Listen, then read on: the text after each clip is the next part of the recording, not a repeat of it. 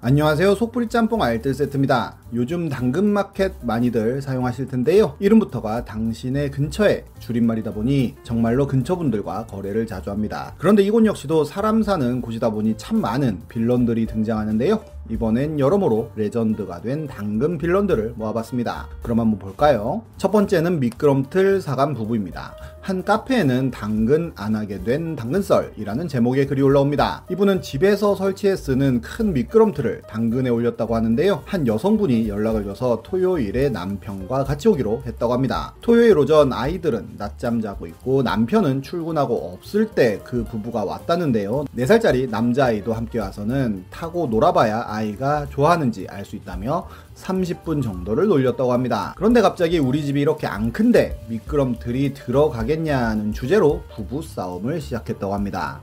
그동안 아이는 온 집안을 해집고 다녔다는데요. 심지어 냉장고에 간식도 꺼내 먹고 쇼파에 과자까지 흘려서 나가달라고 요청했지만 듣지도 않고 계속 부부 싸움을 했다고 합니다. 그렇게 두 시간을 싸우다가 구매하기로 했다고 하더니 이 큰 걸 어떻게 들고 가냐며 주변 지인 후배들에게 연락을 했다는데요. 그렇게 새로운 사람 두 명이 더 나타났는데 그냥 부탁하기 그러니 집에서 중국 요리 좀 먹고 간다며 바로 주문을 했다고 합니다. 그렇게 12시부터 술판이 벌어졌다는데요. 글쓴이는 잃어 빨리 그냥 가라고 소리를 질렀고 결국 경찰까지 부릅니다.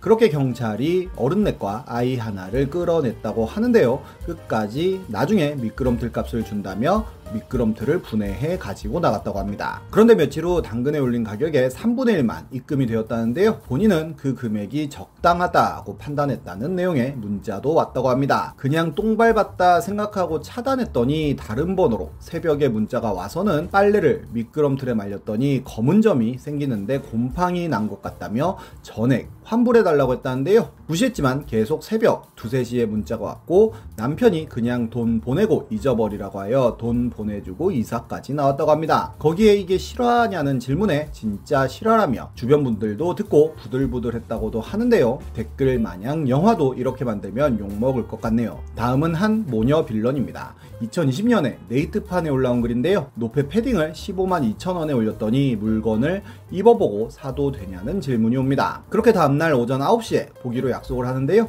주말이지만 당근 때문에 판매자는 금요일 약속도 취소하고 토요일에 일찍 일어났다고 합니다. 그렇게 만났는데 모녀가 둘이 나와 번갈아 입어보더니 갑자기 가격 네고를 시작했다는데요. 사실 집 근처에 똑같은 걸 더 싸게 파는 사람 있는데 딸 사이즈에 맞을지 모르겠어서 한번 입어보려고 글쓴이를 이용했으며 더 싸게 살 수 있냐고 하기에 1만원 깎아준다고 했지만 안 산다고 했답니다. 중고나라는 사기가 많고 당근에는 진상이 많다는 댓글이 신금을 울립니다. 다음은 무료 나눔 빌런들입니다. 이렇게 아이폰을 실수로 두 개 시켜서 한 개 나눔한다는 엄청난 분이 화제가 되기도 했었는데요. 정말로 아이폰 11을 주실 천사분이 있냐며 대놓고 아이폰을 달라는 글을 올리는 분도 있고 더 나아가 1500cc 자동차를 나눔해달라는 사람까지도 나왔었습니다. 심지어 돈이 필요하다며 5만 원만 빌려줄 사람을 찾는 분도 나옵니다. 한 떡볶이 집에선 떡볶이 사진과 함께 영업 첫날인데 너무 많이 남아 떡볶이를 무료 나눔한다는 글을 올리는데요. 선착순으로 7인에게 드린다며 주소도 함께 올립니다. 그런데 한 분은 얼마나 있냐고 대뜸 물어보더니 우리는 아이가 많다고 하는데요. 1인분씩 나눔한다고 하니 아이가 4명이라서 1인분은 적다고 당당하게 이야기하기도 하여 그 정도의 양은 안 되시겠다며 적절하게 퇴치시키기도 했고 어떤 분은 내일 가져가도 되냐는 질문을 하여 내일은 없다고 하니 지금 간다면서 어디서 내리냐고 물어보기에 온다는 분들이 너무 많아. 순서가 안 될 것 같다고 해도 바로 간다고 합니다. 이미 주소를 올려놨었지만 이는 확인하지 않고 계속 톡 좀 달라고 했고 떡볶이 사장님은 바빠서 톡을 못 받고 나눔 끝났다고 하니 다음부터 그러지 말라고도 했다고 합니다. 어떤 분은 헤라 립스틱 두 개를 나눔 받을 수 있냐고 물어봤는데 오실 수 있냐고 물어보니 착불은 비싸다고 선불 택배로 보내달라고 하는데요. 보낼 때 택배비를 가장 적게 나오는 걸로 작은 상자에 보내달라고까지 합니다. 결국 그렇게 가장 싼 걸로 해서 2,600원짜리 택배로 보내줬다는 받았다는데요. 하나 계좌로 입금해달라고 하니 뜬금없이 신협, 농협, 국민중에 계좌는 없냐고 물어보고는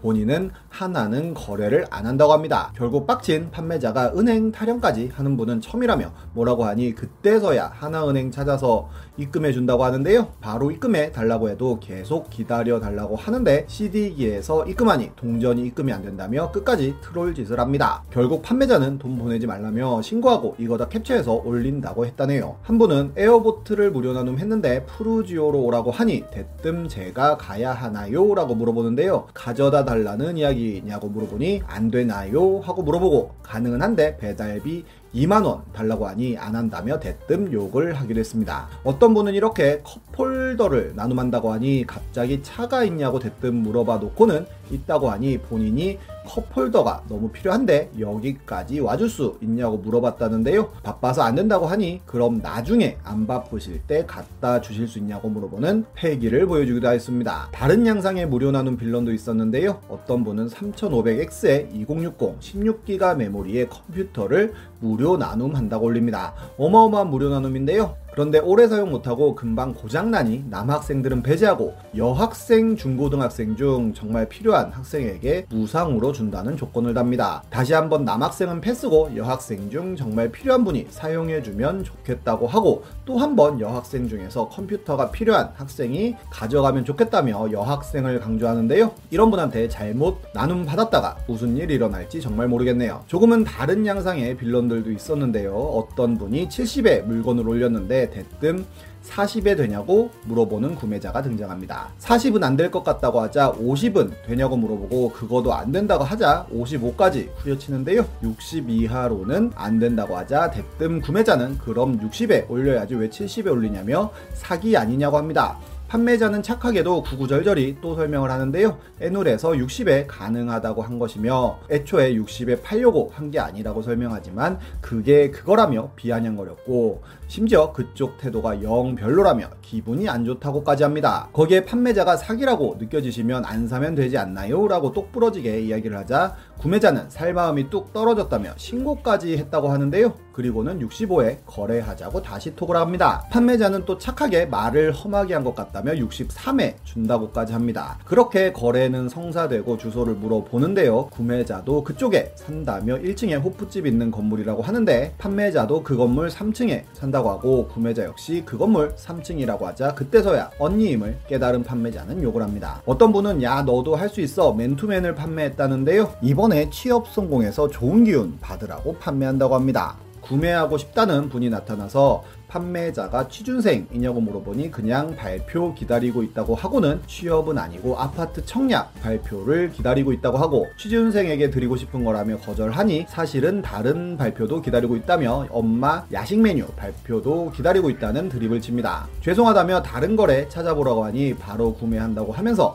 주소를 찍고는 이 오빠 방으로 가져다 달라고 합니다. 어떤 분은 혈압계를 3만 5천 원에 올렸는데 차가 없어 전철로 가야 한다며 3만 원에 달라 는 분이 채팅을 하는데요. 깎으려는 게 아니라 정말로 돈이 없고 필요해서 그런다며 죄송하다고 합니다. 판매자는 흔쾌히 돈이 모자란데 필요하면 3만 원이 아니라 2만 5천 원에 드린다고 하는데요. 그렇게 저녁에 마포역에서 만나기로 약속을 했는데 집사람이 몸이 안 좋아 지금 전철을 타고 간다며 연락이 옵니다. 그렇게 6시에 도착한다는 문자와 함께 대화를 마무리 짓는데요. 그렇게 마무리 지은 거래 후기를 구매자가 올렸는데 2만 5천 원에 주시겠다고 마포구청역에서 만나기로 하여 만났는데 돈을 되돌려 주시고 무료로 주셨다는 후기였습니다. 판매자 역시 클리앙에 거래 후기를 올리는데요. 할머니와 할아버지가 함께 오셨는데 할머니는 휠체어에 앉아 계셨고 사용법 알려드리고 돈을 받아오는데 작년에 돌아가신 외할아버지가 생각나서는 다시 할아버지한테 전화해서 거기 계시라고 하고는 뛰어가서 받은 돈을 돌려드렸다고 하네요. 할아버지는 계속 거절하셨지만 이거 쓰시고 꼭 건강해지시라며 손을 꼭 잡아드리고 왔다고 합니다. 눈물이 왈칵 난다는 댓글에는 할아버지께서 할머니를 엄청 챙겨주시더라는 댓글까지도 남깁니다. 인터넷에서 의료기기 구매하시는 분들은 진짜 아파서 구매하는 거니 잘해줘야 한다는 댓글이 뭔가 와닿습니다. 직거래 위주다 보니 당근은 이상한 사람도 좋은 사람도 직접 경험하게 되는 나름 인생의 축소판이 아닌가 싶네요. 지금까지 속풀이 짬뽕 알뜰 세트였습니다.